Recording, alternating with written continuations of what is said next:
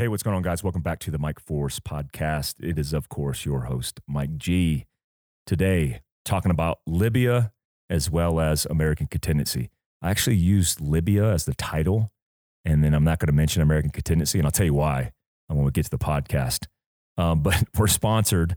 Uh, there's a couple sponsors that are companies that I use. Um, all the advertisers and partners for Fieldcraft and Mike Force are companies that we use. And the first one is 10,000. Uh, big fan of 10,000 and their seven inch tactical shorts. It's the only short I use to work out from rucking, running, swimming, biking, all the activities that I do in utility and functional fitness. The 10,000 short is the best short ever made. It was actually assessed and tested by Navy EOD, Green Berets, Rangers. I'm sure there's a Coast Guard guy in there somewhere. We tested these shorts to be the most durable and mobile shorts available. Uh, a lot of the shorts that I grew up with in special operations weren't exactly the best. You ever try to do a ruck in Ranger panties? Um, yeah, good luck with that. Um, if you go right now to 10,000.cc, again, that's 10,000.cc, and enter code Mike Force, again, enter code Mike Force, you'll receive 15% off your purchase. That is 10,000.cc, enter code Fieldcraft or Mike Force just as a bonus because we, we have them both on Fieldcraft and uh, Mike Force. If you didn't know, we have another podcast called the Fieldcraft Survival Podcast. Again, uh, my personal experience with these shorts is they're the best in the industry, and I'm a big fan of utility, and I wouldn't leave you astray. Um, our next sponsor is Wild Alaskan Company. Uh, Wild Alaskan Company, when you defrost seafood, the countdown and freshness begins. If you know how that how long that fresh grocery store fish has been sitting out, you're likely not to get it. Um, I'm not a fan of uh, even inland based seafood from the grocery store because obviously it's not fresh. But Wild Alaskan Company has frozen seafood, um, frozen straight out uh, uh, off the catch. Uh, you could avoid the fuss of unhealthy sauces over seasoning, and all you'll need is a few simple ingredients, and you've got a delicious lunch or dinner for your entire family. Uh, wild Alaskan Company delivers high quality, sustainably sourced wild caught seafood. Nothing farmed. Uh, we're talking salmon, cod, halibut, which are some of my favorites. And every month there are different specials to explore. Wild Alaskan Company seafood is how nature intended it to be. And you could adjust, pause, or cancel your membership at any time. They offer 100% satisfaction guaranteed or your money back. Right now, if you go to Wild Alaskan, and that's A L A S K A N dot com slash Mike Force. You could save $15 off your first box. Again, it's $15 off your first box when you go to wildalaskancompany.com. All right, guys. So kicking off the podcast with uh, a, a, special engagement about uh, Libya because I said I would do this and people were asking me a whole bunch of questions about the specifics of that. So I'll talk to that point as well as the secret embed of Tom from American Contingency. So here we go.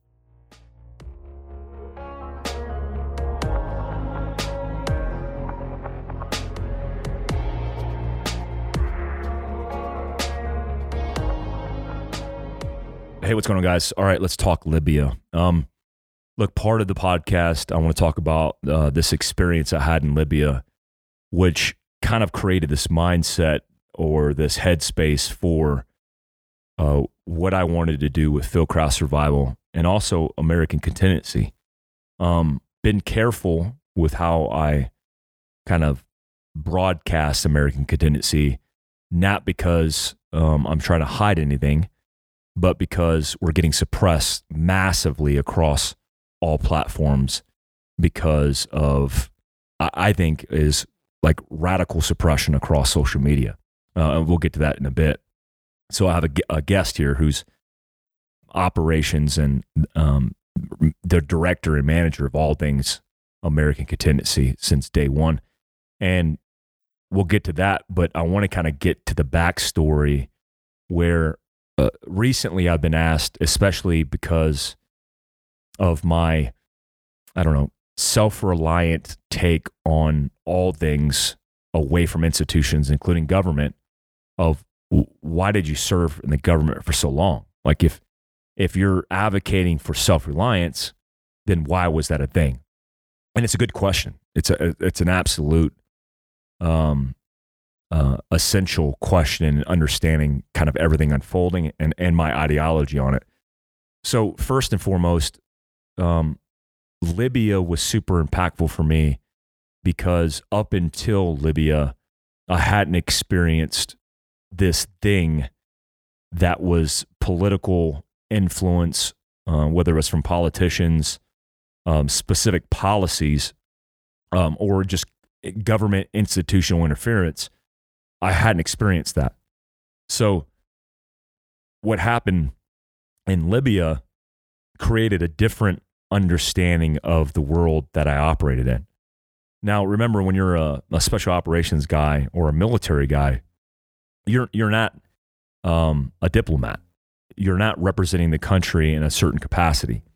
Well, in in special forces, uh, specifically the army, and in some cases other sister branches, you are representing in some cases um, yourself in a diplomatic capacity that could influence strategic and and obviously tactical change. So let's say I went to um, uh, an allies co- uh, country, and I was briefing the ambassador uh, of that specific embassy in that country, and then working with their forces. It would not be uncommon for me as a team guy of potentially breaking bread or building relationships with senior level military leaders and officials of that foreign country. So if I said something wrong, if I did something wrong, that would cause potentially an international incident.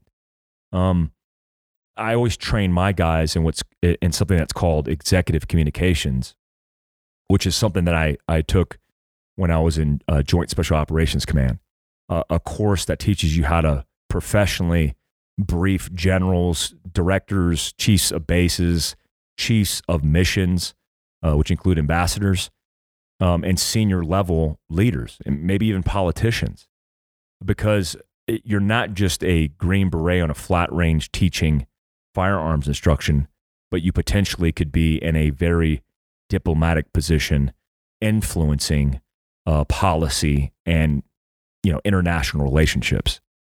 So as an as a special operations guy, kind of doing my duties and responsibilities in war, I wasn't really privy to this kind of this kind of world.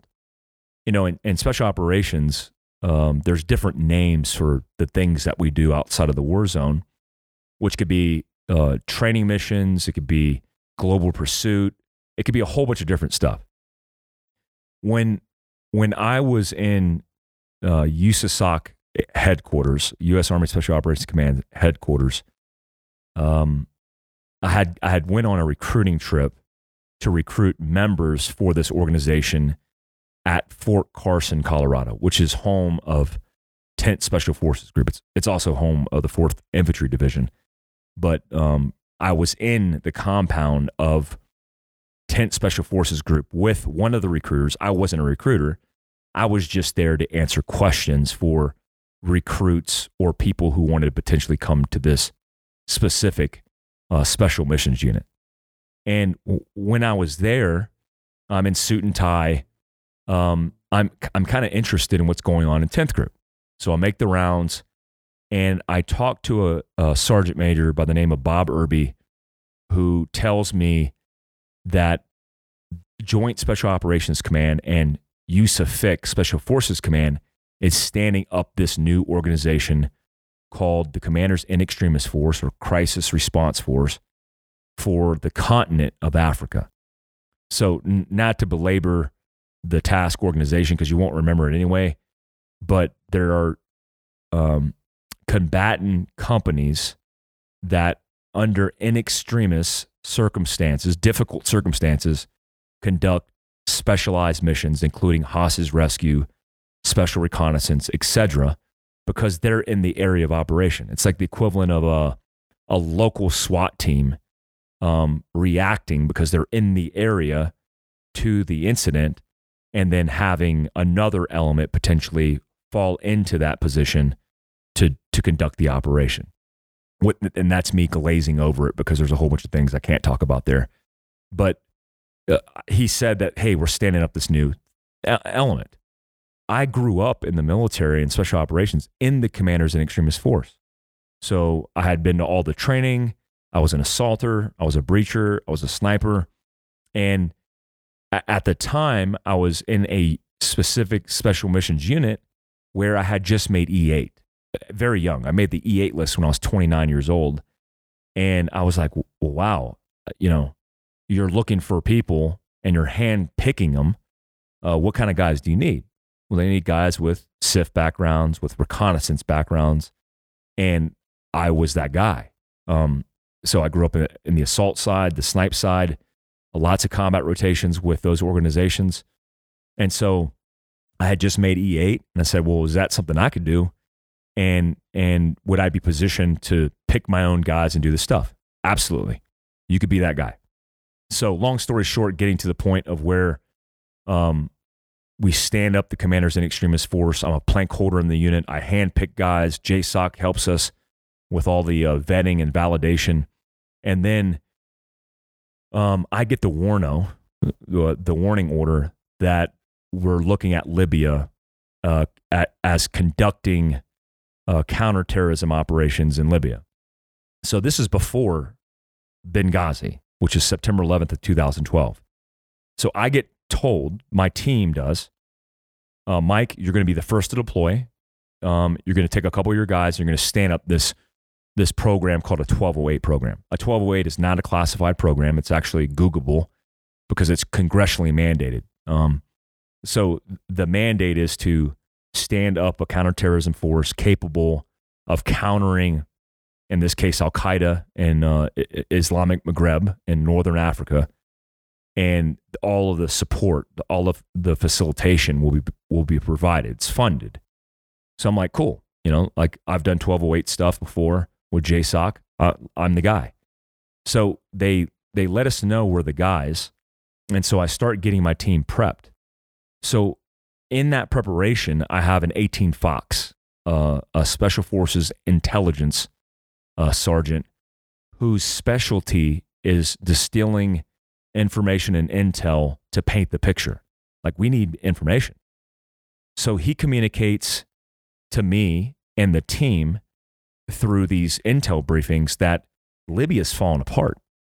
You know, Gaddafi has already fallen at this point, but there's a vacuum.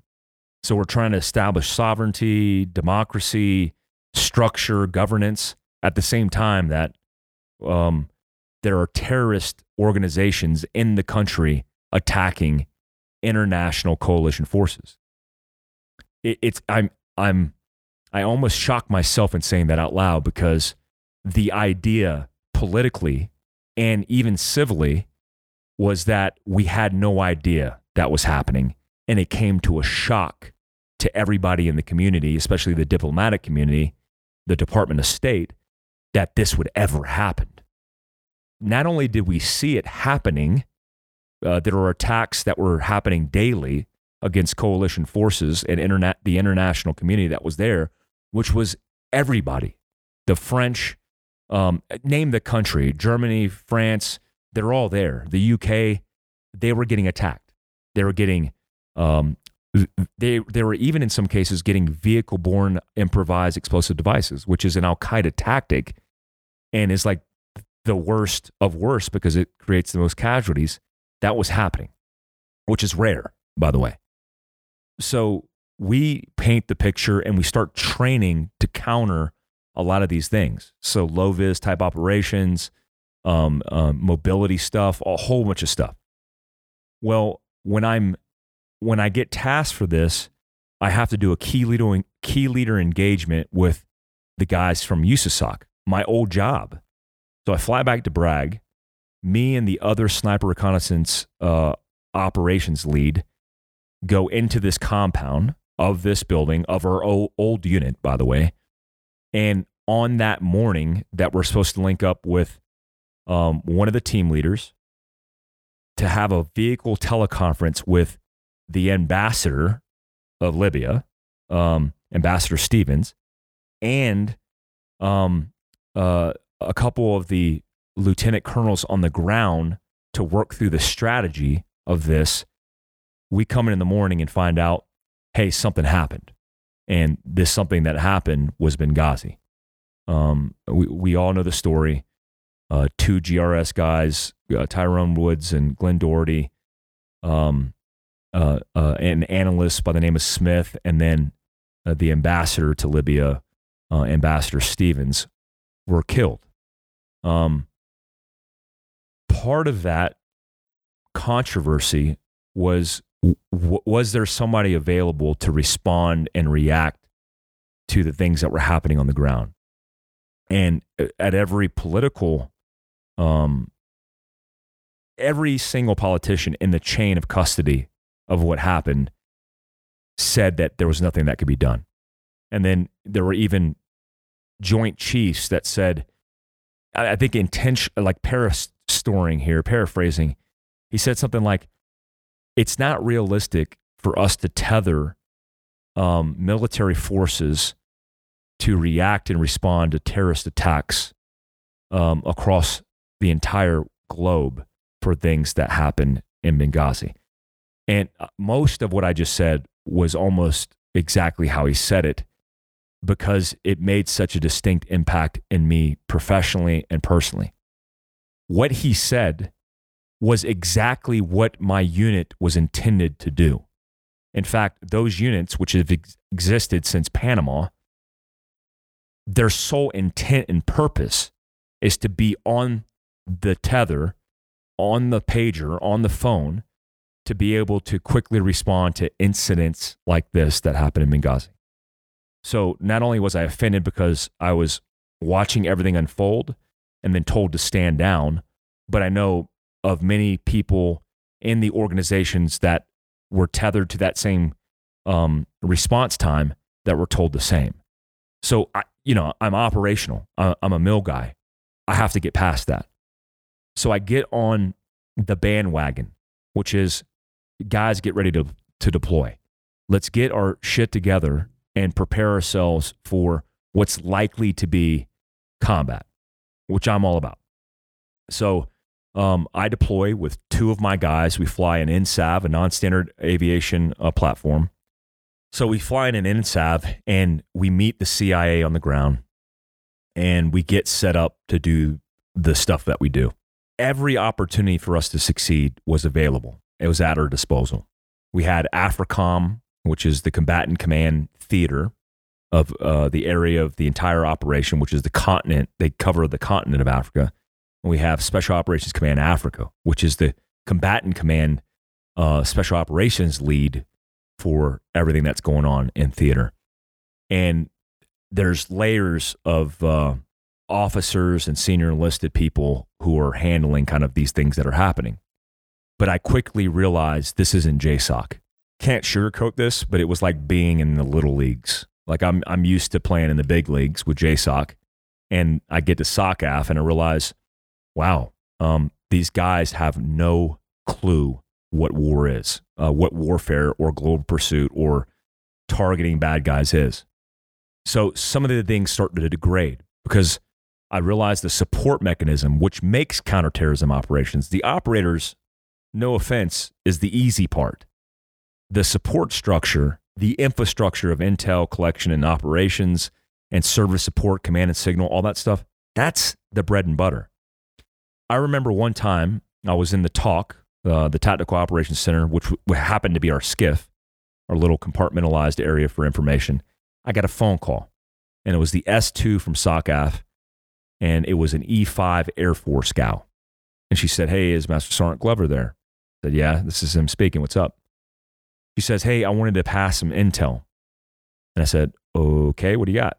Like, well, we're watching ISR, which is a bird flying overhead uh, an aircraft flying overhead, and we see what seems to be an assembly of a lot of people, and we're thinking it could be a terrorist group organizing and collaborating in some way. And I said, okay, uh, pump me the feed, which we have the capability to do that. And they pumped me the feed.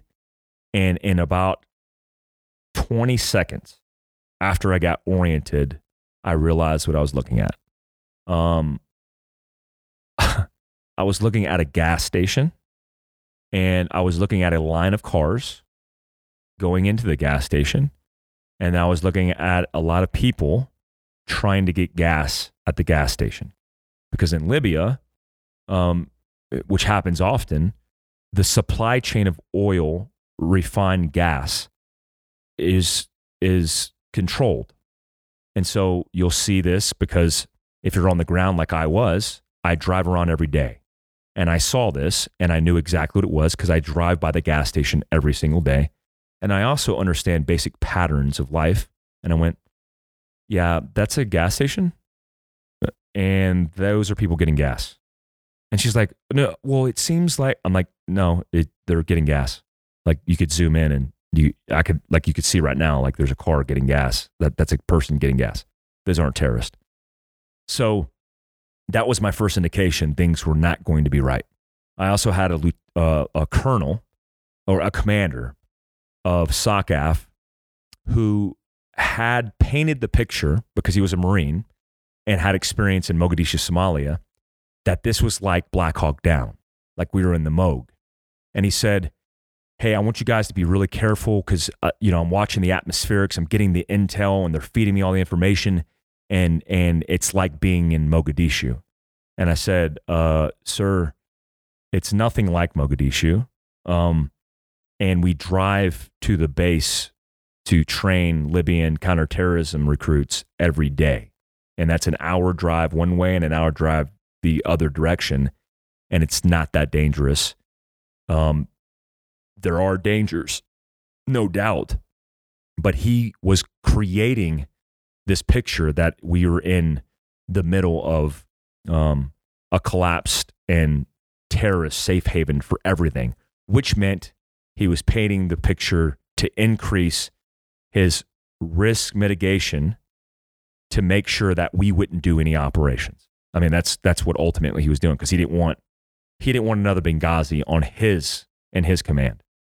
Um, so we get to a point where we figure out who the bad guys are. That's not hard to do. That's what special operations guys do. In 90 days, we find Abu Khatallah. I didn't personally find him. Uh, a couple of the guys I was with found him and they identified him. And I say his name out loud because he was eventually rolled up. Um, and he's in Guantanamo right now. Um, but when we found him, we proposed course of actions, which included a bilateral option, which was a counterterrorism host nation option with my guys, the guys that stood up. It got to a point where uh, the chief of mission, which was the charge um, who's in, who's was appointed because Ambassador Stevens was killed, that he said we can't do anything now because the political climate won't allow us to do it, and so we didn't target him, and we failed. Even the USASOC guys literally had them in their crosshairs, and they w- couldn't execute an order to kill a terrorist who had just killed four of our own, including an ambassador. Not to um, devalue the other guy's lies, but an ambassador is an American representative of the strength and power we have across the world. And we were good with that. Um, I, I remember that shouting match and I remember that frustration. And the final straw for me, there was many, I, too, too many to get into. The final straw for me was Algeria. Um, we were on the border of Algeria, and there's a small town called Ghadames on the western border with Algeria. Algeria is an Arab country. It's not an African country. It's an Arab country. If you if you if you tell them they're Africans, they will lose their mind and probably try to kill you. Um, they're Arabs, and when you talk to Algerians, um, they're very prideful, just like Tripolitans out of Tripoli, Libya. So they don't want help. Well, the Brits go in and go, um, there's a hostage rescue circumstance that's unfolding at an oil refinery we need to go in there and get our guys out because there were there were Brits there, just as there were Americans. So we do what good special operations guys do. We develop courses of action. I literally go down and tell my guys to stage the Hiluxes, to load them out, get I tell my comms guy to get SATCOM up, start hitting up uh, SOCAF, and get everything staged. Why? Because that's my job. Crisis management, hostage rescue, SR. That's what we do. We get the call that there are American hostages being taken in an oil refinery that were from Texas, and we just do what we do. That's that's normal. Except when I called to SOCAF at like two in the morning, uh, which is headquartered in Germany, I get staff duty and I said, um, okay, l- let me talk to somebody in S2.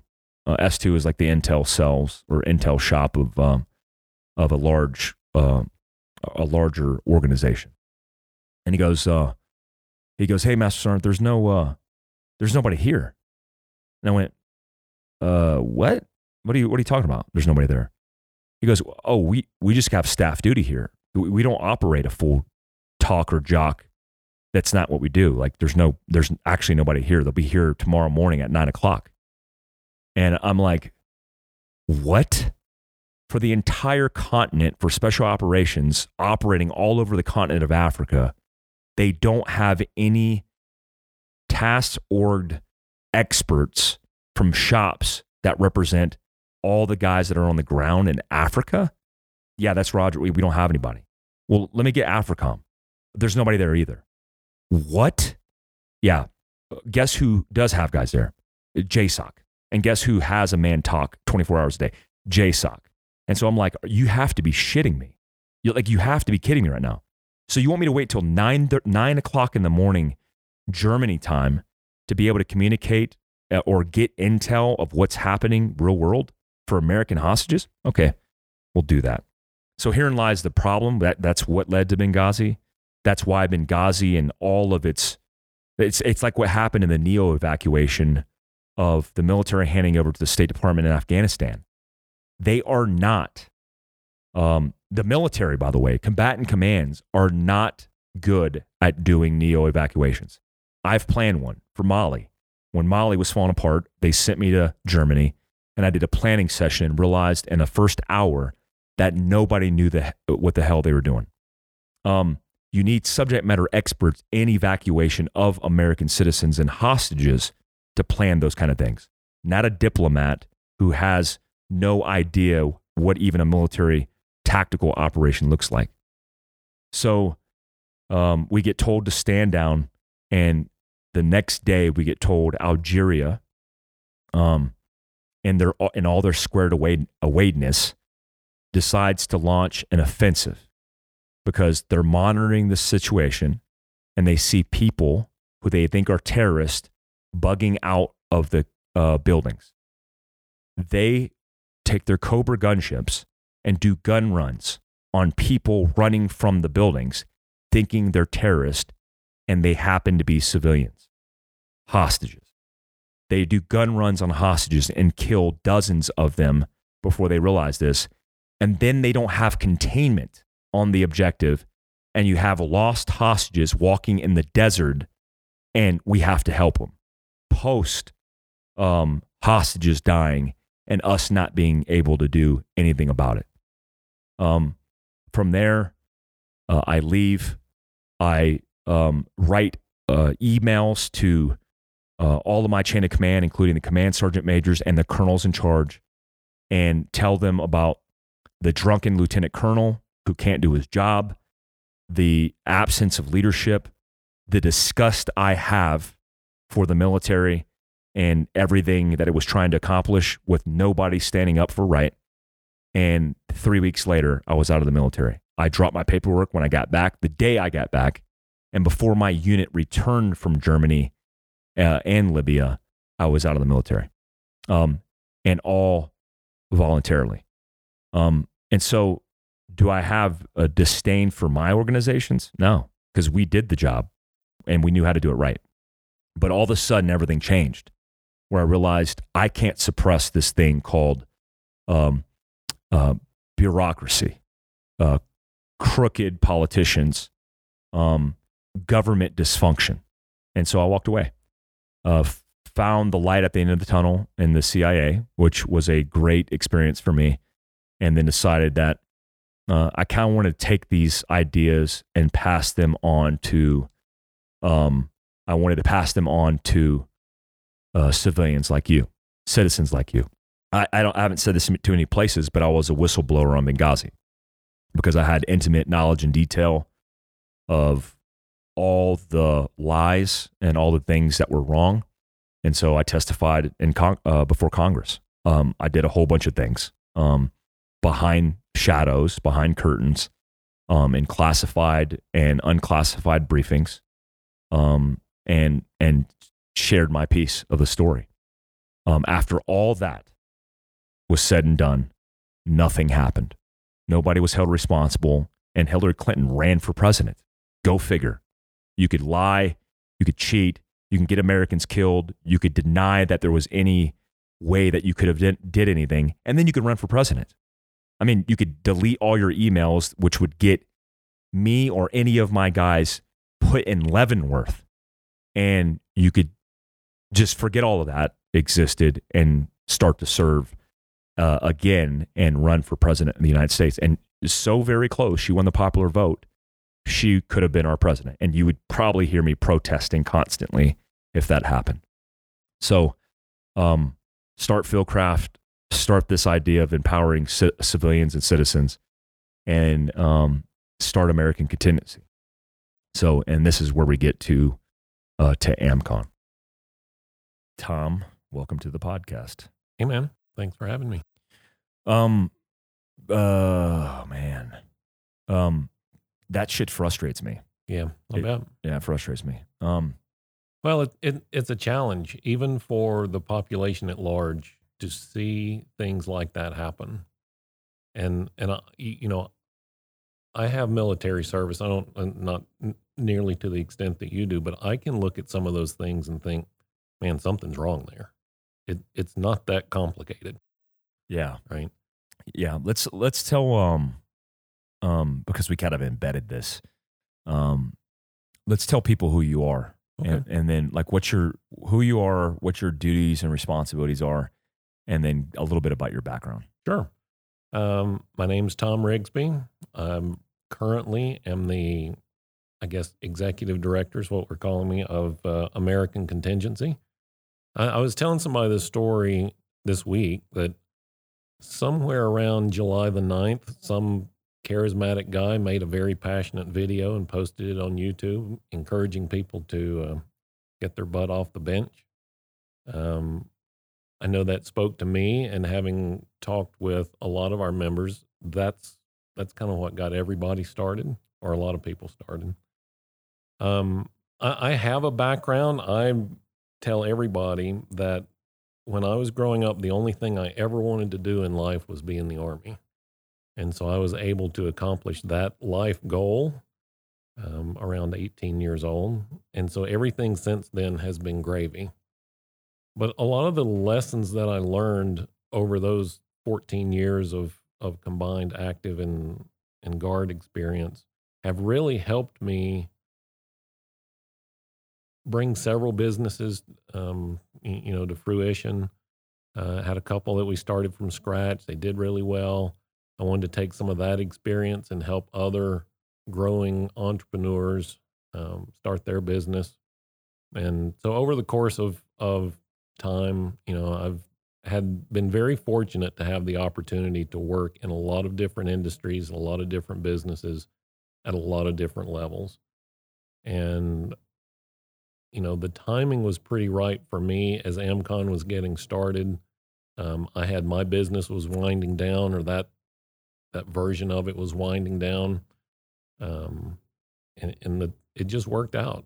And you know, my most of my military experience is in signal and operations, and um, so when I first got involved with AmCon, that's where we started. Stood up the the uh, AmCon Ham Radio Network, and from the work that we did there, um, I mean, literally three months after we started that, I was sitting in that chair right over there, um, here at um, in Heber City, and I, I guess at some point all of those things kind of came together and um, i think i've heard you tell the story i wouldn't leave you alone so you decided to give me a chance to take this thing and turn it into take take your vision and turn it into a reality.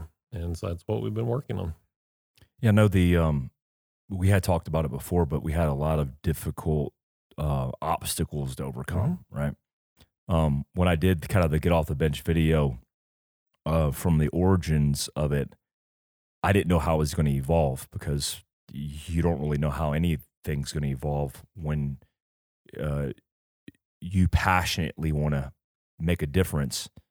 But at that at the point in which I announced that I, I think it's time for people to get off the bench and do something about it, I, I didn't understand the the structure and context of how that would unfold. And so we had a lot of growing and working pains, um, including um, trying to campaign against the idea that we're talking about fighting each other, which right. a lot of people wanted at the time. And I remember this is at the time that BLM and Antifa were freely and openly and um, with the permission of law enforcement and politicians uh, rioting, violently attacking, and even murdering people. Uh, it's it's it's comical to me that, I mean, one, I think this kind of discourse in any uh, facet where people are uh, brutally attacked, uh, injured, uh, and and even killed is is um, inexcusable. But we were having, for the first time in history that I've seen, law enforcement officers, chiefs of police, sheriffs told to stand down and not protect even the innocent that were being attacked. Right. That had nothing to do with the the situation that was going on. Yeah, I, I think a lot of what we saw over the course of um we'll we'll call it that late last year and the first half of this year, there was a lot of frustration, right? And frustration is a function of expectations. If I have an expectation that when I'm in trouble, I can call the police and they will come help me, and they don't, that's a frustration, right?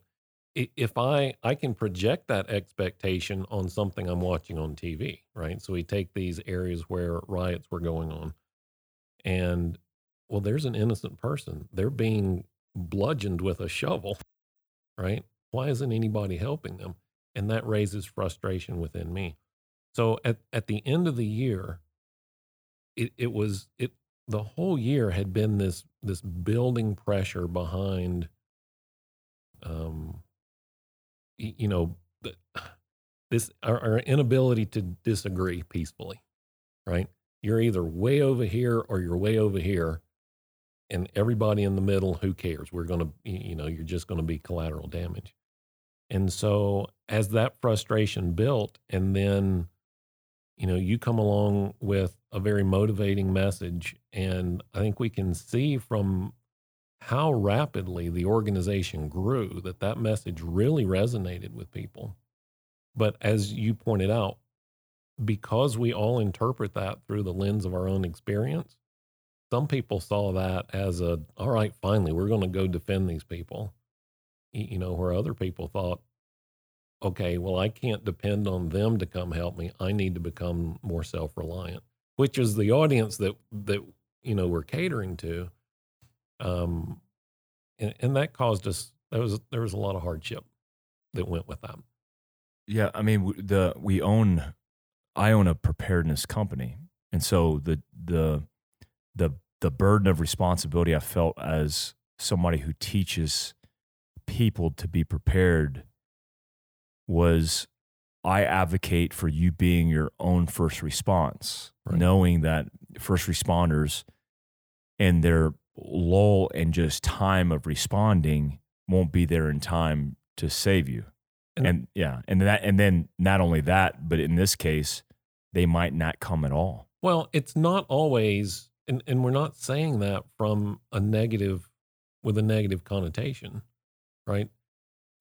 I, I use this example frequently when we talk about, you know, when I'm talking about what AmCon is and what we do and what we advocate for. Frequently, you know, say, well, well, why do you need to do all that? You just call the police. I'm like, well, let me ask you this. Do you have a fire extinguisher in your house? "Mhm, yeah. I'm like, okay, why do you have a fire extinguisher? Well, in case there's a fire. I'm like, right. Why don't you just call the fire department? Mhm. Well, a lot can happen before they get there. I'm like, that's right. That's why you need to be prepared. That's why you need to have defense plans and food plans and you know know how to be your own first responder. You don't have to be an expert in everything. You just have to be um, prepared or prepped to the point where you're not feeling that anxiety. And I think what happens is a, a lot of people, when we get frustrated, you know, we see something happening to someone else and we think, oh, that's terrible, right? Then it happens to us. And it's like, oh, this is beyond terrible. This is, I've got to do something, Yeah. right? Well, they don't know what to do. And we just help people answer that question. We help them think through what the risks are for them, where they live, where they travel, where they work, and then come up with a plan. And I, I know you talk a lot about the psychology of what we do. Um, you know, the way our mind works, if we can mentally walk through a scenario, that's just as good in terms of preparing as actually doing it. Now, it doesn't build the muscle memory, it doesn't build the, the skills and the capabilities. But in terms of being surprised by a scenario, we don't have to be surprised by it anymore.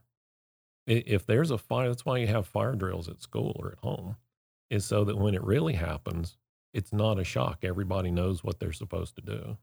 Hmm. And, and I, I think that that just by the work that we've been doing over the last uh, six or seven months and and positioning it in a way where we get people thinking about what's the risk to you okay? If that happens what's that going to do to your food supply? What's that going to do to your uh, the food you have in the fridge? What's it going to do to your mobility and, and your ability to move around? And and fortunately or unfortunately we've had a lot of events that have played into that planning. Um, you know we've had um, the, lockdowns and the, the inability to move around we've had supply chain issues um, you know we, we kind of laugh about toilet paper but it's a it's a great illustration of you know just where all of this stuff comes from Hmm. and how you know e- even FEMA tells us, well, you need 72 hours worth of food in your house. Well, you, you've probably eaten an MRE or a, a heater meal or two in your day. Hmm. They're not all great. Hmm. And, and so that 72 hours worth of food is going to get burned through in about 24 hours. Hmm. And then what? Yeah. And, and and it's really simple. I you know I I live in North Alabama. A couple of years ago, we had tornadoes that came through, and even though our area is fed by three separate primary feeds, we had no power for over two weeks. wow, that's a long time. It's a very long time, Yeah. And if you're not prepared for that, Food spills, no hot water, right? no water at all sometimes if you Right. you know. Um yeah, what I found interesting was um regardless of the perception, the position for American Contingency or AMCON was we want to empower you with information to allow you to stand up in your own community and come together to work together to be able to protect, even defend, and mobilize yourself to uh, take care of each other. And that was because of a um, man made disaster, but that could be any disaster, Sure. natural or man made. What, what was fascinating about it was then we get into a, the COVID 19, we get into a pandemic, and then we get into an election cycle Right. um, almost like three horrible things at once that likely are linked in some way, at least in the the dissemination of information through the media, where you have every single like if you if you ask yourself right now, which you should, how come I haven't seen anything on BLM? How come I haven't seen anything on Antifa? And as soon as the elections happened, that all went away that's a great question to ask yourself because the the position for a lot of Americans was the world is falling apart. There's populated um, um, locations and metropolitan areas that are being affected, but it seems like a pandemic in itself. But the reality is, the media was creating this toxic uh, vortex, and it didn't stop there. Um, we got suppressed. We got, I mean, I personally got attacked and threatened. Um, everything you could do to try to destroy somebody and their company um, and everything they've worked for, they tried against me. I mean, I lost every account that I had in social. My merchant service account, Chase dropped me as a merchant service. Um, I lost my uh, Shopify account, which they still to this day have not given me a reason why. And we're pushing and transacting thousands of orders and millions of dollars. And they just cut me off, like completely deleted my website, gave me 48 hours to access my personal information. And it didn't even give me a chance to even save my interface. Like, tried to deliberately and intentionally destroy me. Um, there's an article that was written about me that called me a white supremacist, a right wing extremist. I even got contacted by CNN. Yeah. CNN tried to run a story on me uh, that was going to air after in a series after the first episode, which was on Proud Boys. They interviewed me, and the lady told me, "Oh, this is interesting. I I thought you were something else. Like this isn't like this is your position." I'm like, yeah, my position is I'm not an extremist, and everything we're doing is to help and protect Americans by empowering them and educating them. Oh, well, okay, we'll get back with you. And they never got back with right. me. Um, what I was most surprised by was the right wing extremist in the look, you're going to get extreme versions of people no matter where you are. You could work at a gas station and somebody that's a employee there is going to be an extreme version of something, no matter what institution you are. But I was taken back by the right wing extremists that existed in American contingency up front mm-hmm. that were so infuriated that Mike wasn't taking them to war. And right. I think that's literally like what, something that was said. Why why did that happen? And and what are some ways or tactics that we kind of dealt with that? Well, I, I think it goes back to that frustration and and the people were looking for something to do and they felt like I, I, I need to go address this head to head. And, you know, like you said, the, the reality is that's not our message. And, and it wasn't our message even from the beginning. But filtering it through an individual's you know what they want to hear. We hear what we want to hear right? We've got a, a confirmation bias and it's like oh yeah yeah that's what he means. Um, it's been a challenge. I'm, I, I won't lie to you. I've spent a lot of time working on um, I, I call it reputation rehab but it's not that we have anything to rehabilitate it's it's just recovering from what other people have said and, and I think we sat here at this table one time, we talked about even changing the name. And and I've said to you, you know, look, we can call this thing butterflies and unicorns if we want to. And as soon as somebody writes an article and points at us and and says, you know, white supremacist, right wing extremist, we're right back where we started. Um, it, and so I've taken the approach with your support, you know, that um, we're just going to own it. We're going to wor- walk headlong into it and address the issues. And we've spent a tremendous amount of time building relationships. You you mentioned that uh, when you were talking about Libya, and and so much of what we do, just as human beings, uh, let alone AMCON, but so much of what we do should be about relationship building. And you know, we have a vetting program where our members will go through and get a background check done and, and they get a little star on their, their profile. but that's just the beginning. That's that's like the minimum bar, right? The the real vetting happens when we sit down, uh, talk to each other, break bread with each other. That's where I get to know what your intent is.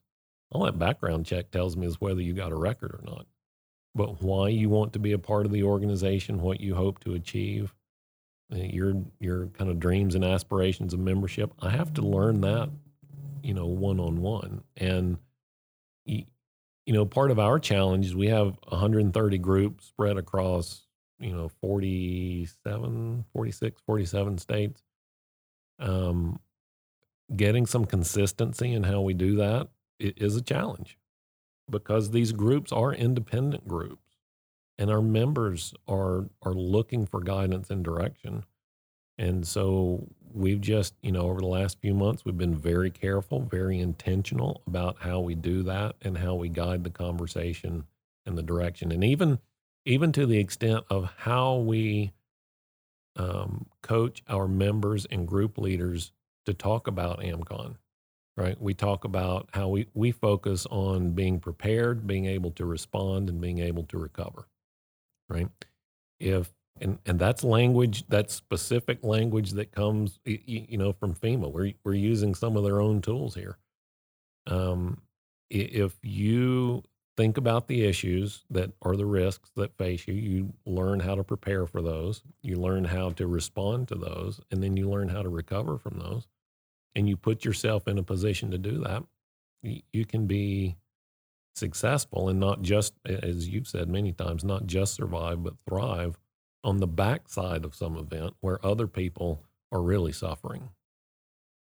I, I um, it, it's crazy because I think I, we kind of had talked about this settling because there was a whole bunch of felt like hysteria with everything mm-hmm. going on, right?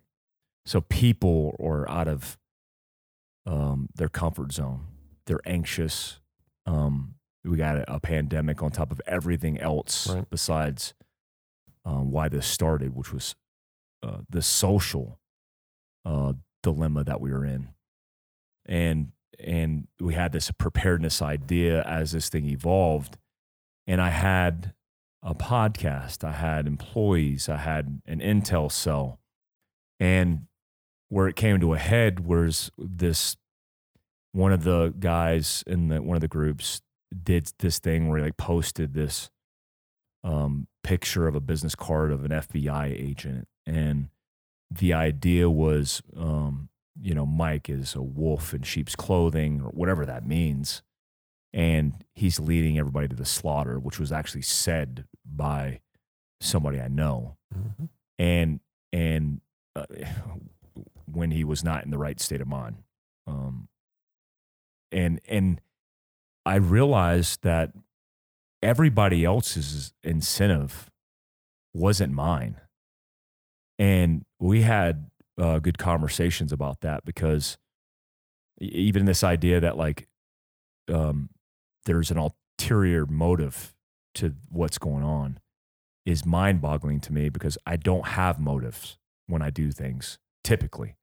Um, they're, they're meaning they're from a good place. You, you, don't have a hidden agenda. I don't have a hidden agenda. Right. Everything's advertised. I'm open about everything because my life is that way. I mean, everybody in my inner circle, there's no secrets.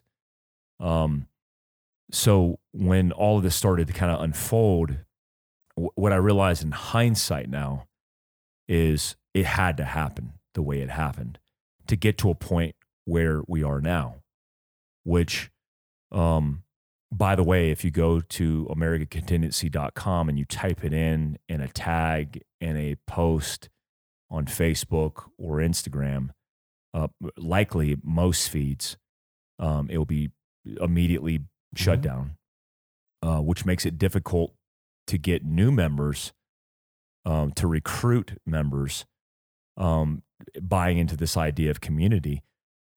But we're, we're okay with that right now. And and we're not flexing or changing the core value of what's most significant. So I know we we recently had um, a few proofs of concept with things that we wanted to affect which included natural disasters. Right. Can you walk me? Well, for for I guess people for listen who are listening, can you walk me through kind of the infrastructure of how membership, community groups, and and what happened in uh, Louisiana, kind of Sure. how that unfolded? Sure. So from a, a kind of 10,000 foot view, we have the country divided into six regions. And each one of those regions um, has a support team to help the groups and individual members in that region. So earlier this summer, um, Hurricane Ida came up through the Gulf Coast and actually wound up impacting states in two different regions for us the South and the Southeast region. And of course, it made a, uh direct hit on Louisiana, which, you know, st- still recovering from Katrina and Rita. Um, but I will say that the people there in that area saw it coming this time and were better prepared than they were um, for Katrina and Rita. So um, what we did, we had local, we had members and local groups in the area. Uh, we have, uh, you know, I mentioned the AmCon Ham Radio Network. Um, Lori and her team did a fantastic job, stood up a watch net that ran 24, 24 hours a day for the better part of a week, um, kind of facilitating communications between members and groups. They were taking need requests. Um, we had individuals and group leaders from um, middle Florida all the way around to San Diego say, "Hey, hey, tell me what they need, and we'll get them there." We we had uh, at least one person that I know of uh, from San Diego loaded up his car with everything he could squeeze in it, and stopped at a couple of places along the way, picked up more, and just went there and spent two weeks helping them. Now, part of what we did, that regional support team was able to coordinate. Here's what we need, and and then communicate that out to the others who could get that and bring it to the area. Um, they were also able to coordinate where do I need to go, who do I need to drop this off with, um, and you know by partnering with um, providers that were already in the area and had some of those relationships established, you know we we've had the ability to have a huge felt impact in the area and a financial impact in the area just from the efforts of the members of AMCON.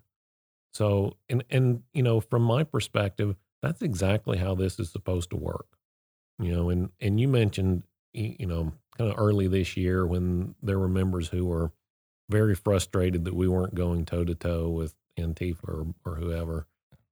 You know, you said many times that look, Mike's not running a QRF out of Utah. I'm not coming to help. But That's not practical.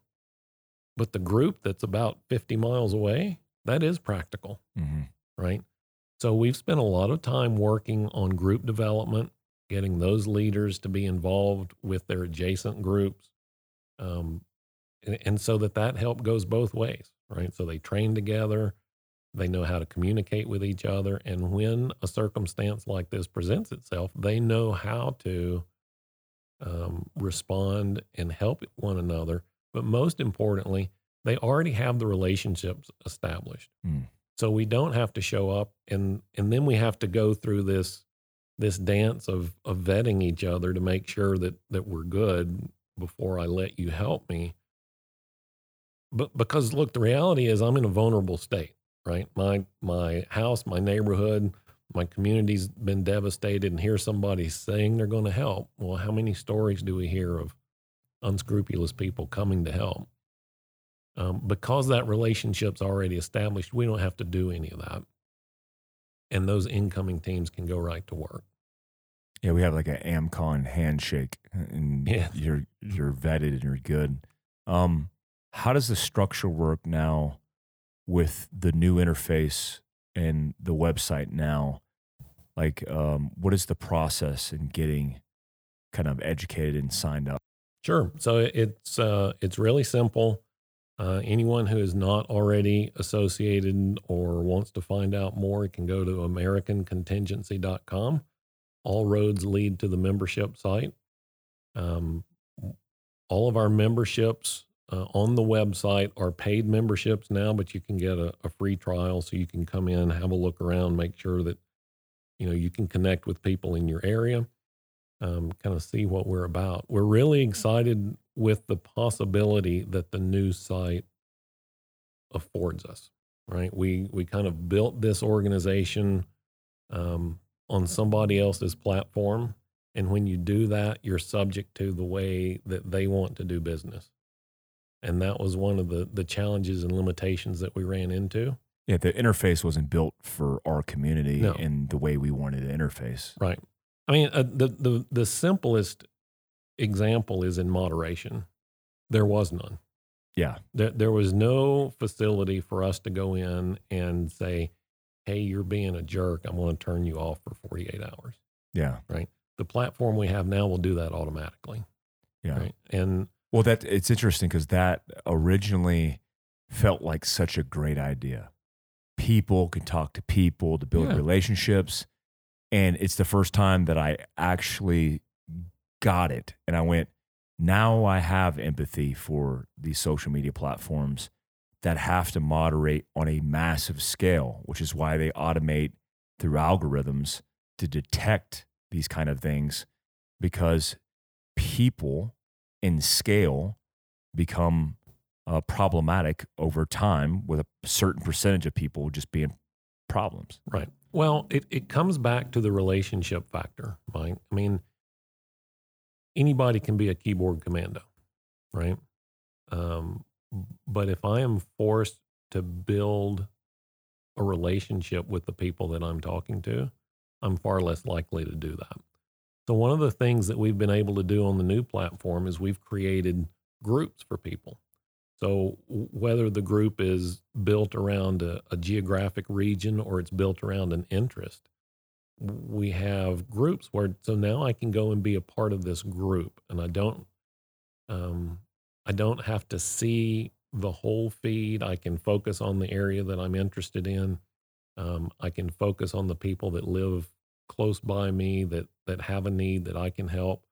And that's an again, that's another feature that we didn't have on the other platform. But but what we have now, and I, I, I stress this as often as I have the opportunity, what we have in place now is just the foundational piece. You know, if you're looking at a house, we we have we have the foundation laid and the slab poured. We're just now beginning to build the walls and put the roof on it and and you know paint the walls and and do all the nice things. One of those things that we have coming, and I'm going to say this with my fingers crossed, hoping that we're able to make this date, but um, dedicated apps for iOS and Android. We know that a vast majority of the members access the website on their phone, and you know we want to make that the best experience possible. Is that Yeah. possible without getting um like what's what's your what's your take on doing it by name and not getting suppressed? Like like the whole Parler AWS Amazon thing. Well, uh, so here's the reality. Um, any entity, and look, I'll use this story to illustrate. When we started looking for hosting for the website, it was very difficult to find hosting that didn't ultimately wind up on an AWS server, a Google server, um, uh, or or some other platform that was not going to be friendly to us. It's very difficult. There are lots of people reselling those services and calling it their own. um, you know, kind of goes back to the the our platform where we started. When you build your business on somebody else's platform, you, you have to abide by the rules that they dictate. And so, if you can't live with those rules, you have to build your own platform. What what I don't understand for for our circumstance is um we haven't done anything wrong. No, right? And in my language, I've been very careful. I mean, one ideologically, I I'm not an extremist. Like I don't I don't think in extreme. Like I've combated extremists for the last since the GWOT began, and I just don't think think extreme ideology in any sense is going to accomplish much, um, because the conversation isn't even a possibility. There is no conversation right now, and and that's the Yeah. problem. Either believe what I believe, or I don't want to see your lips moving. Got it. Right. Yeah. And so, Hmm. and and that's unfortunate, right? I Yeah. call that cordial disagreement. Where I mean, go all the way back to the founding fathers, right? That there's the Federalist and Anti-Federalist, right? And they they passionately disagreed upon the right method uh, the right structure to use for the country, but they had to. They were able to talk about it and come to a compromise. There is no ground for compromise right now. So what we have to do, and I I um, I, I use this phrase a lot to talk about this, is we have to agree to disagree, and and that's kind of a trite saying, but the way that I use it is to encourage everybody, not just our members, but everybody, listen to the person and and what they're trying to say. They might not be willing to listen to you, but be bigger than they are. Be better than they are. Listen to their message and even if you can't persuade them, you, you know, at, at least be willing to listen to them. I there's a, a quote I have my notebook here on the table.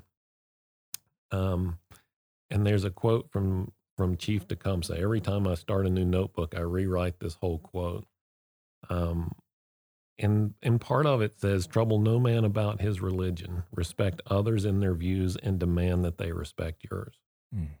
You know, if if we all lived our lives by that, Yeah. I- we would be banning Facebook and Instagram. yeah, well, yes. Yeah. I mean, how sad is it? And and this is just the condition that we live in today.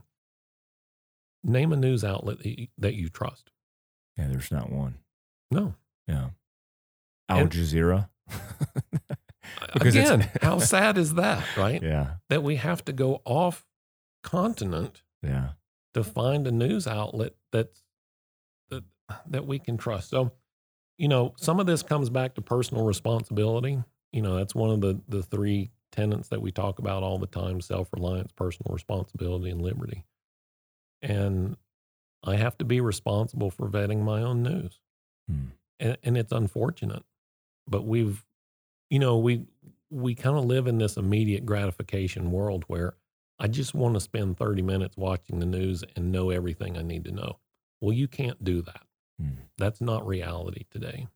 Now, we try to help with that through our information team and, you know, gathering um, different reports and, and different information, um, uh, IRs from around the country, and publishing that in a format that says, hey, here are some things that are going on.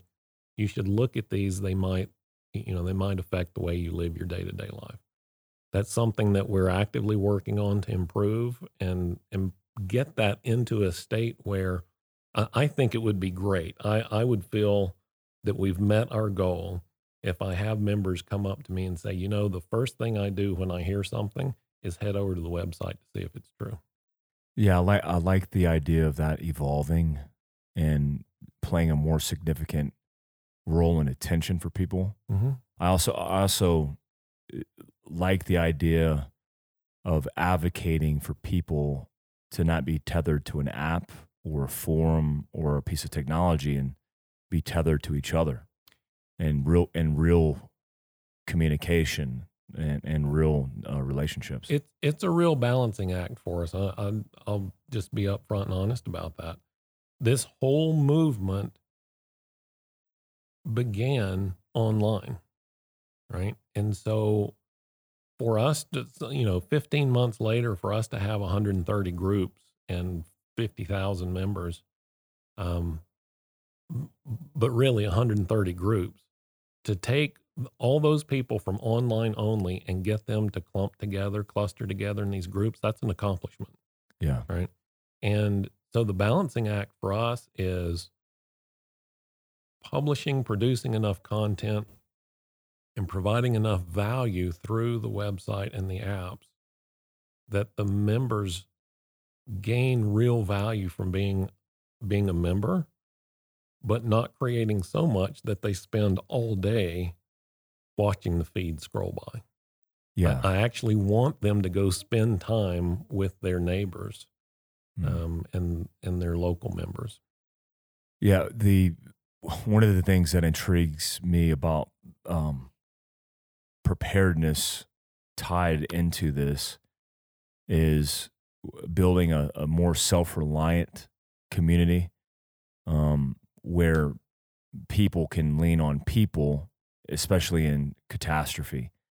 And you know, Team Rubicon does this effectively um, but we're not a 501c3. Now, I, I think um, there is uh, an evolution of this where I would like to see people or the community uh, at large react and respond and help people who are in need. So the the Louisiana thing is a a, a micro version of what the potential is, but also um, line out all the preparedness type things, like even disaster response, um, how FEMA works, how you should work in your own communities to come together to safely react and respond to help each other out.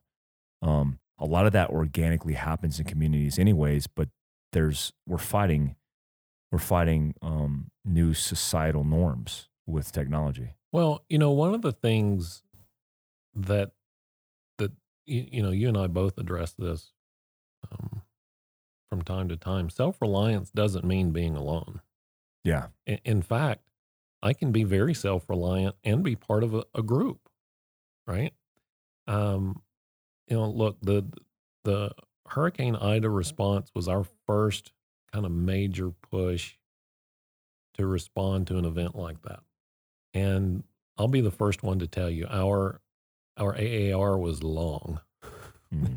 We had lots of lessons that we learned from that, lots of organizational updates and changes that we're making. Um, that you know, there's a push to um, create resources, pre-stage those in the regions so that we can have resources on hand and not have to try and order them and move them around. And I mean, because logistically, it worked out um, that we had members who were willing to provide logistics and and move material and people around. But that's not always going to be the case, and we don't want to have to depend on that either. So you know, we're learning from this experience. Um, our regional coordinators are taking that down to the group leaders. We have lessons learned. We have best practices. Um, it it just takes time, and I'll be the first one to admit I, I get frustrated sometimes with the pace of of movement. Right, I, I want to see us move faster. I see things coming and say we should be ready for that, and and we get we get there. We you know partially we get there, but look we we've built this over the course of about a year and a half out of basically an all volunteer staff, right? And that there are a few of us that get compensated for doing it, but the you know that's a few out of ten thousand people that are actively participating every day. Um, to be able to get to where we are, I, I, I encouraged our leaders on the leader call this week. Anytime you get frustrated like that, just take a breath, look around, and see where you've come from yeah, right? Because we've come a long way, Hmm. and there's still a long way to go. But man, I'm proud of the the progress that our group leaders have made, the hard work that they put into it, and the dedication that they have to this idea that we want to help people um, be prepared for the best, you know, for the best day and the worst day of their life. Yeah, I like that. I think I think the um, the, the the idea of um, preparing for the worst day of your life um, doesn't sell well in our culture because Nobody Uh, wants to think about that. yeah, we don't want to think about it. We don't want to even be confronted with it. Um, but uh, like this idea that hey, this as a part of your your life, uh, out of all the things that you could kind of put together and stitch together and getting to know people in your own backyard, getting to lean on. Because I always say this like, I'm not the expert here, I'm not the asset here. The assets are in your community groups. I mean, the the idea that which which I got a lot from the very beginning was why aren't you giving us direction? Why aren't you giving us content? Why aren't Right. you giving us instruction? It's like, man, um, because you're a grown ass man, Yeah. right? Because you're an adult, um, because you have access to more information than you've ever had in human history. I mean, if I had Google growing up as a young adult, um, uh, I'd probably be in trouble Yeah. but I I would be so well educated and informed on best practice, best decisions, and and figuring it out because I'm a self starter. But there was this dependency on me specifically, guys that and gals that work for us, and I love this idea in the the normacy of life, not in considering the worst case scenario, that you could leverage your skill sets a nurse, a teacher, a coach, whatever it is to help somebody in your own community. Let me tell you, we we within our body of members, we have every skill set that you will ever need. We have doctors, we have lawyers, we have rocket scientists, we have backhoe operators, welders, whatever you want, whatever you need, it's in there. Uh, and I I like to share stories like this because it just illustrates the value of what we're doing, right? We've had just a, couple of stories. We we've had one member who their local group had just some basic first aid training, CPR, stop the bleed kind of stuff. And within a week after completing that training, she was visiting with her dad and he was asleep in his recliner. And she looked over and was like, Well, that's a funny shade of blue. That something looks wrong. She saved his life because he was having a heart attack laying there in the chair Wow. and she was able to recognize that. We we've had another member who moved into a new area and and was feeling a little bit of that anxiety that goes along with not knowing anybody. And he said, you know, after becoming a part of AMCON, getting involved in the groups, I am no more than 30 minutes away from a roof over my head and a hot meal no matter where I am in this state. I love that. and and you know kind of on the unfortunate side but it illustrates the power of our groups we had a, a, a member recently who w- was missed he wasn't checking in with his group and so the group leader called police and and filed a missing persons report and the the police officer showed up at his house and said hey we found him a couple of days ago Oh and, wow. and he had taken his own life Wow. but it was the group that missed him Yeah. and that's the power of the personal relationships that we're talking about. Mm. So whether it's being missed, whether it's having a, a, a place to stay and a hot meal, or you know, just somebody to come help you change a tire, Mm. right? In the middle of the night. Just stand back here behind me and watch my back while you know, while I I change a tire. Those are the things that that we can facilitate and we can encourage people to do, but it's the it's the boots on the ground that make that happen. It's the people at the local level that want to develop those relationships and get plugged in with each other. And and that's that's motivating and moving to me, Mm. right? To hear those stories, um, those are powerful stories. Yeah, I feel like um, there's two kind of schools of thought on this, which is I'm thinking about it from a military perspective. Um, the best units I've served in, the idea was the command trusted our ability to work on the ground, decentralized, Yep. and and they knew we would succeed. Um, and I feel that way with um, the position of government. You know, I, I feel like my understanding of the founding fathers and also now an entrepreneur and kind of the full spectrum of life that where we see people succeed is when they're left alone especially in um, in safety um, law and order but allowing them to have maximum freedom and liberties to make their own choices their own decisions which empowers people to think for themselves to act on their own and this crushing dependency has not only affected us socially, economically, and, during this pandemic, but it's created this uh, welfare dependence on others to do anything, uh, and I don't I don't like that. It doesn't feel right. Well, you, you know, I mentioned a few minutes ago liberty. Li- liberty to me is different than freedom. Liberty is freedom with responsibility, Mhm. right? Um, but the you know the idea of self reliance is is more than just you know the, this idea of being a doomsday prepper. That's not what we're about. That's that's not what we're doing. I can take that and apply that across you know our nine critical categories, and and which, one of which is income and economics. Right? If you have a house and the mortgage payment on that house and the utility bill for that house is so great that you can't afford to lose your job, then then you are beholden to whatever your boss tells you you have to do, Mhm. which might interfere with your your choices, your self-determining choices and your liberty, Mm. right? Mhm. um, and and we we've created just society has created this picture that you have to live in the right zip code, you have to have the right name brand, name badge on on your car.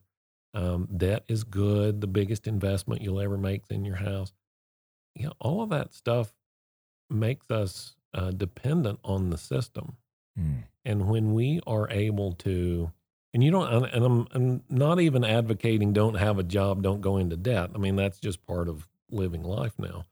But don't put yourself in a position where you have to compromise on your principles or your preparedness because of the choices that you've made. Yeah, I, I, um, somebody asked me recently, they said, Mike, if you can give me advice on the start point of being better prepared, what would it be? Is it like an EDC setup? What? And I'm like, consolidate your debt, Mm-hmm. um, minimi- minimize uh, the garbage that you think is something you need um, or something you want versus something you need, and and start reallocating your resources. I, you know, if one of my favorite um, documentaries is that minimalism documentary, Mhm. where it kind of shows you a after you watch it and kind of watch this guy's journey through minimizing all the junk and the clutter that we just got too much crap because that's how we grew up in America. We're more, you know, we're keeping up with the Joneses. Stuff matters, Stuff matters. right? And um, You know, I, yeah. I, I had a great example of that um, with my brother-in-law one time. We were uh, we were over visiting with them, and, and we were out in the in the driveway, and kind of diagonally across the street from him, um, an older couple had just passed away. So, the wife died, and about a week, ten days later, the husband died, and their kids backed up a roll-off dumpster in the driveway, and they were just chucking everything they had. Oh, wow. Right. Now, I think it's reasonable for me to surround myself with the things that, that make my life enjoyable. And there's no obligation on my surviving family to keep any of it. I'm, I'm, I'm not projecting or advocating that. But how much of that stuff that, that wound up in the landfill, right? The resources spent on acquiring and maintaining and repairing that stuff could have been better spent on I don't know maybe health care.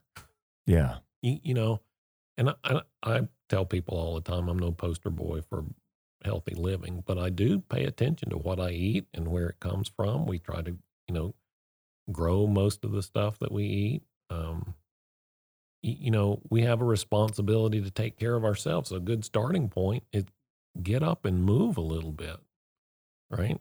Yeah. and, and and so many people think that my preps have to be perfect in order for them to be to make a difference and they don't Hmm.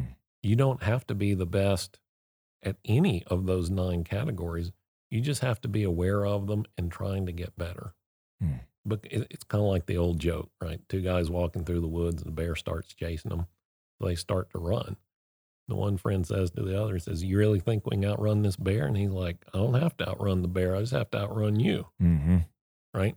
You just have to be better prepared than the people who are not. Mm-hmm. Right? And and and and that might have a, a cold sound to it, but the reality is that most of the people in this country are not prepared for two weeks without electricity. Yeah. Well, they're not members of AMCON. So well, that's true. That's we, we can help with that. um, what's the future of uh, of AMCON for the next fiscal year? What are some things that you're rolling out and that you're excited about? Well, so the two things that um, I'll, I'll mention three things. One is a big focus on groups.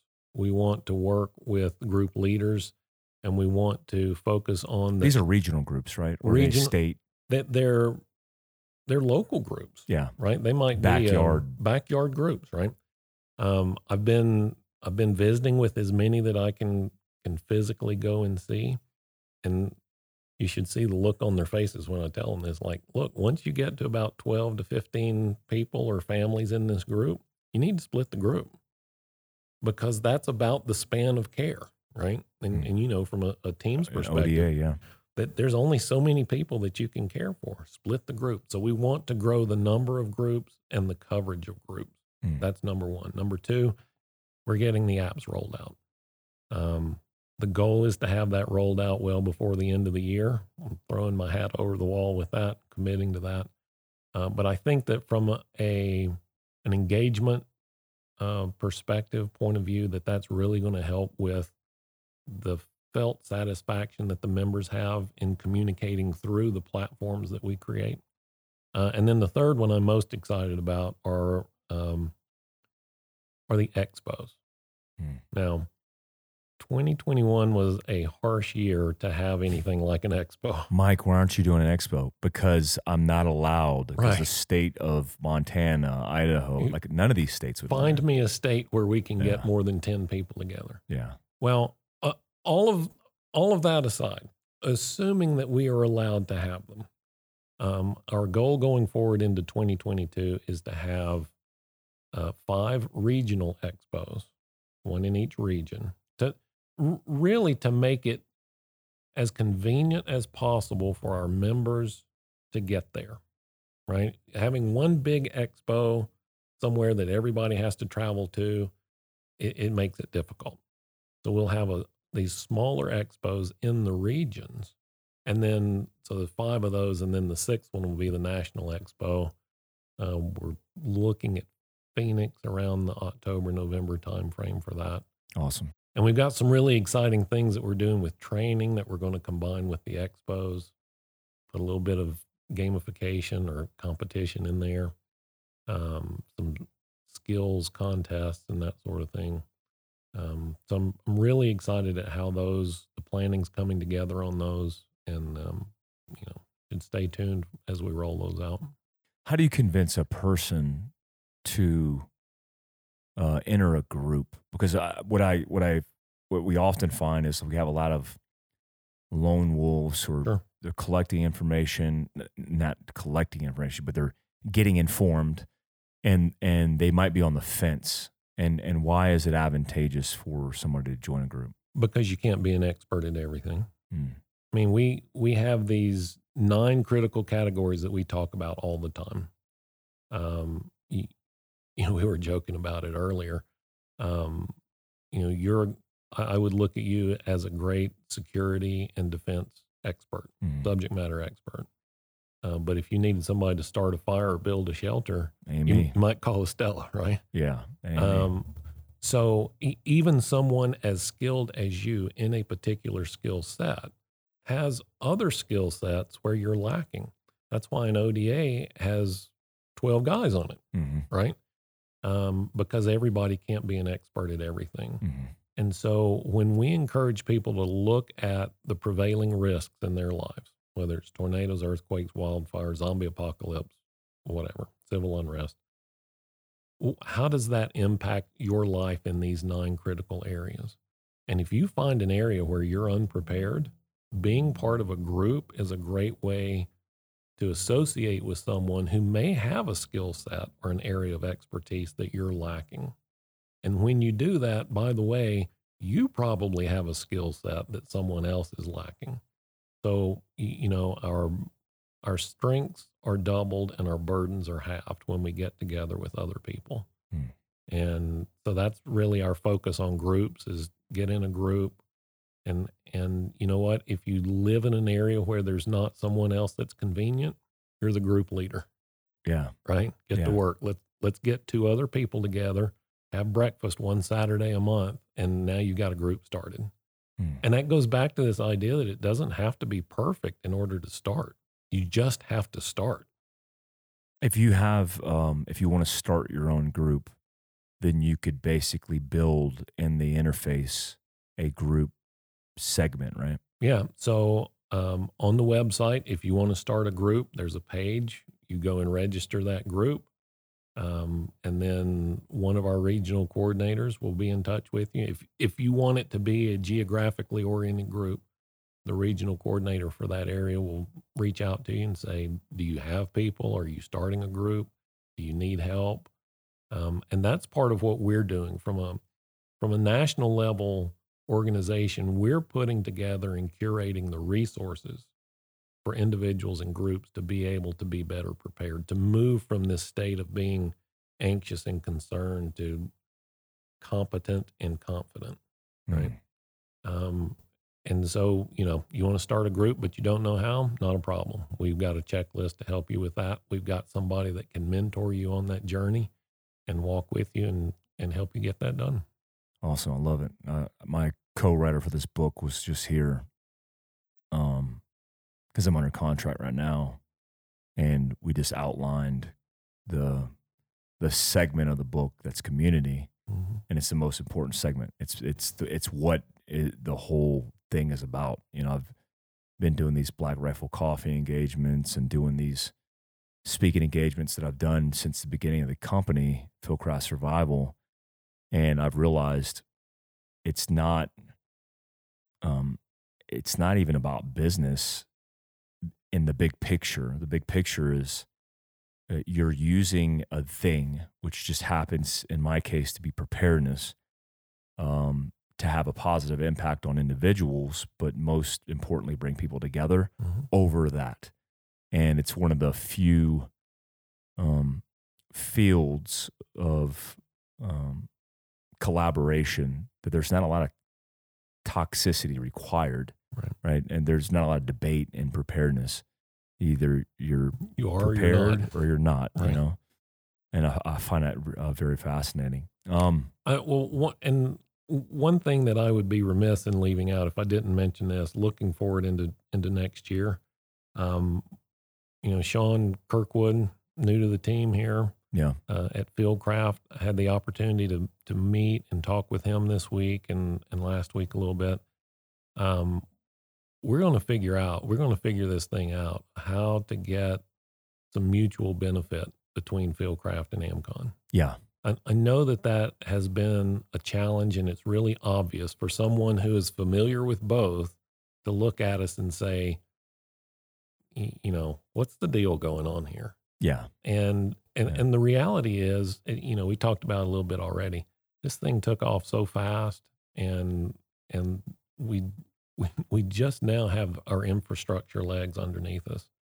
And we're at a place where we can start talking about this, but I'm I'm really looking forward to the time where we can list Fieldcraft training and products and resources and make them available for our members. And we can, can um, by doing so, we can let our members fill in some of the gaps with Fieldcraft. And I, and I know one of the things that, that Sean wants to work toward is moving from transactional type relationships where you, you buy this course, maybe the one and the two, right? But then what? And you know, our training plan that we're putting in place and, and some of the stuff that Fieldcraft's doing with responsible citizen gives our members a path to follow. And and it helps them build a community. They'll see the same people coming to the classes. They'll they'll see those relationships develop and say, "Hey, I, I want to be a part of that."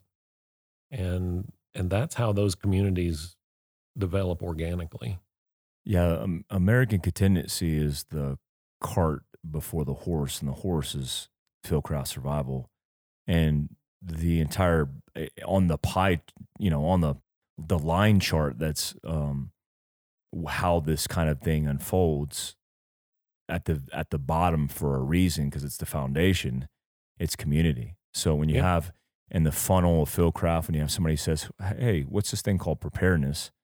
and they go top down, they they go, "Okay, this is Fieldcraft," and they have online courses, they have free content. Oh, they have physical training.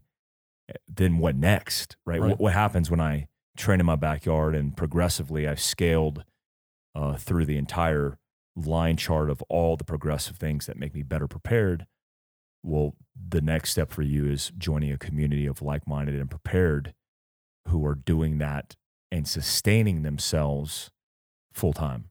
You, you know, we had a member send, I I had a member send me an email a couple of months ago, and she said um, that, you know, as a single mom, preparedness was always something that she knew she needed to do, but was intimidated by it. And because she was intimidated by it, just didn't do it. And, and she didn't want to look dumb or stupid by not knowing some of this stuff. And over the course of her engagement with um, with AmCon, she's gone from that that kind of anxious state to knowing that she never has to be alone. That's awesome. And that you know that man, that's a goosebumps kind of thing. You know, Yeah. to think that we're having that level of impact on the day to day lives of people. Um, you you can go through this progression of training and still feel like you're alone. I don't ever want anybody to feel like they have to be alone. Yeah. And that's real stuff, right? Because, Mhm. you know, like if a lot of people say they have this group or this thing, and it could be a social media play, page, and everybody who's in those DMs or who's commenting and liking, they feel engaged, but it's not real. Right. And so it gives you a temporary sense. It, it, it boosts your morale. It, it gives you that dopamine, but it's not the tangible, tethered way that you need to be building real relationships in your community. So it, you know, it, we both could sit here and talk ad nauseum about this. So without getting into too much brain chemistry, it it is the dopamine, right? And a lot of people say that they have built these relationships on these dopamine inducing apps, but it's the oxytocin that really makes the difference, Mm. right?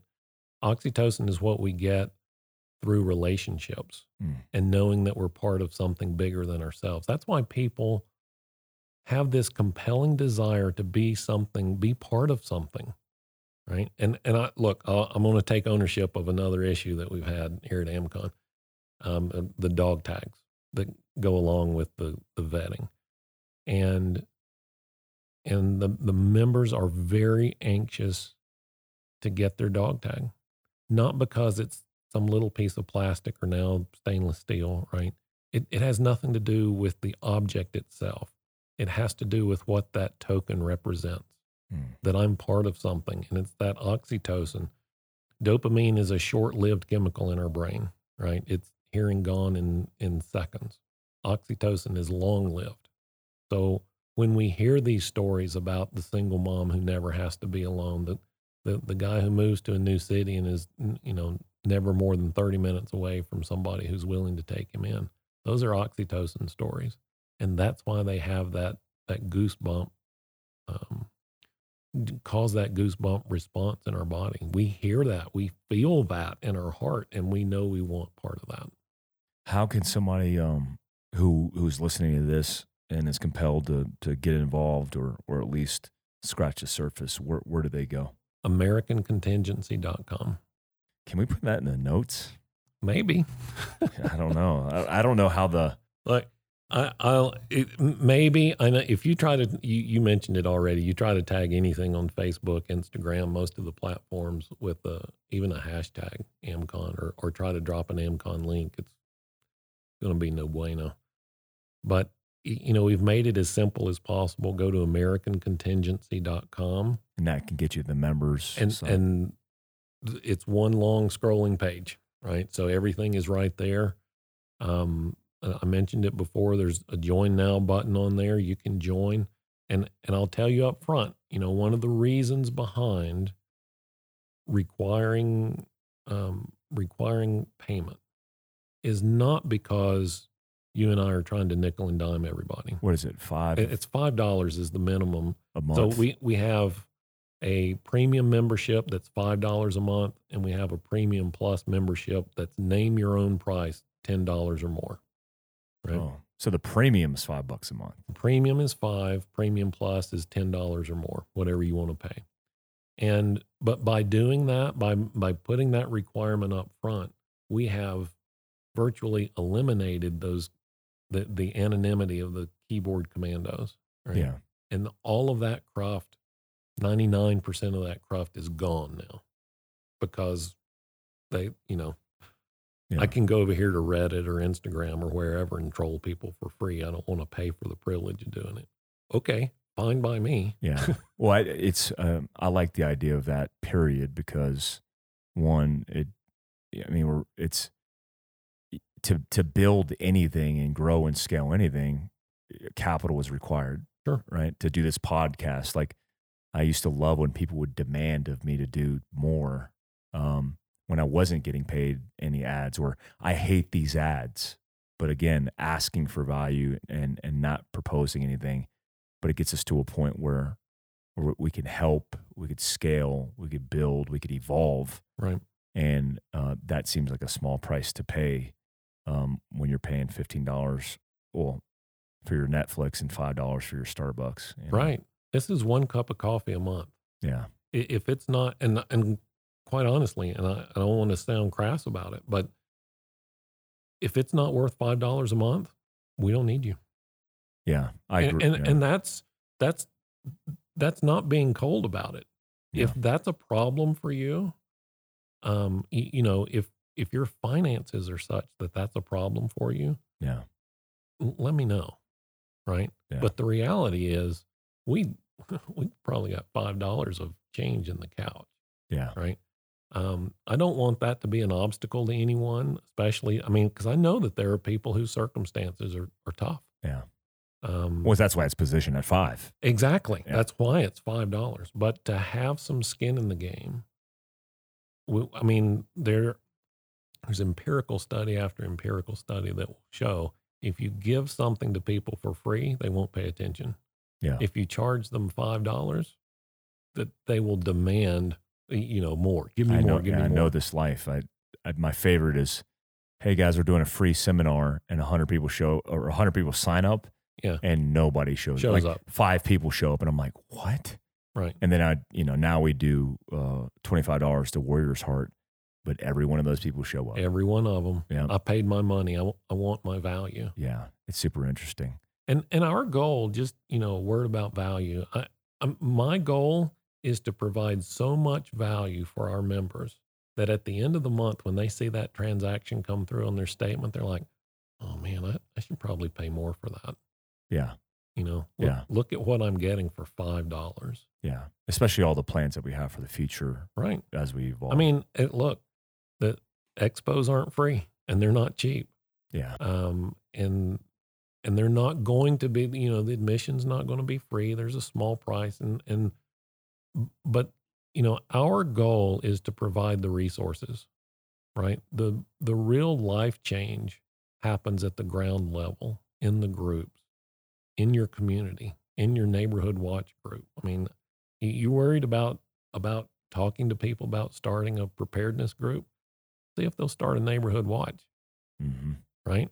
Then spend time with those people and you'll find out who's open to it and who's not. yeah, I, I mean, there, there's, and there are so many uh, approaches that, that we share in the content and, and in with the group leaders to that effect. Um, you know, there's a way to, to accomplish this. It's more difficult. We, I mean, we can't tag each other on, on Instagram, Facebook, or YouTube. Um, so it makes it more challenging, but I'm up for a challenge. yeah. That's why we're still in it. Yeah. Here we are. How many months later? Uh, about 17. Yeah, and so many people have come and gone, and for the, for their own reasons, and things have evolved and changed. But you know, all the stuff that we're talking about, it, it's not from all the things that we look at, which we obviously study this stuff closely. and we're immersed in it. Even the supply chain Right. um, issue. It's not that it's coming; it's already an issue. Um, it's going to affect our society, and man, um, you don't have to watch the news for that. You could just read in depth, factual information and realize, Try hey, to man, this is a different climate. try to order anything. Yeah, I mean, really, and and it's impacted us. I mean, something as simple as hats, and I, I I know Fieldcraft having the same issue, right? Yeah.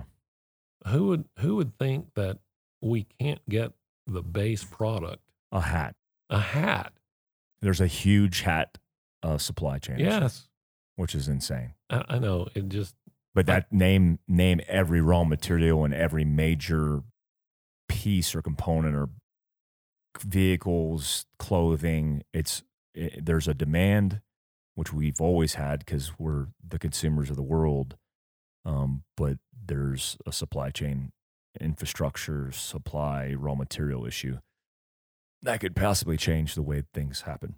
Yeah. in the future, which I I, I like. I'm, and that's why I'm having a that's why we're doing this. With, yeah, I, I'm looking at cotton gins. I'm looking at um uh, how to um, uh, loom uh, material um, because it, it it's kind of getting back to the roots of things, and that's how we'll adapt. See, that's exciting to me. I, my mom and I lived with her parents when I was growing up. My granddad was a cotton farmer. Yeah. I spent a lot of time at the cotton gin. Oh yeah. I'm shopping looms right now. yeah. It, it's all, that is fascinating, but it's also kind of the staple of our existence. Yeah. Well, that's that's self reliance. Yeah. Right. It's can I get it cheaper from the other side of the country? Yeah, maybe.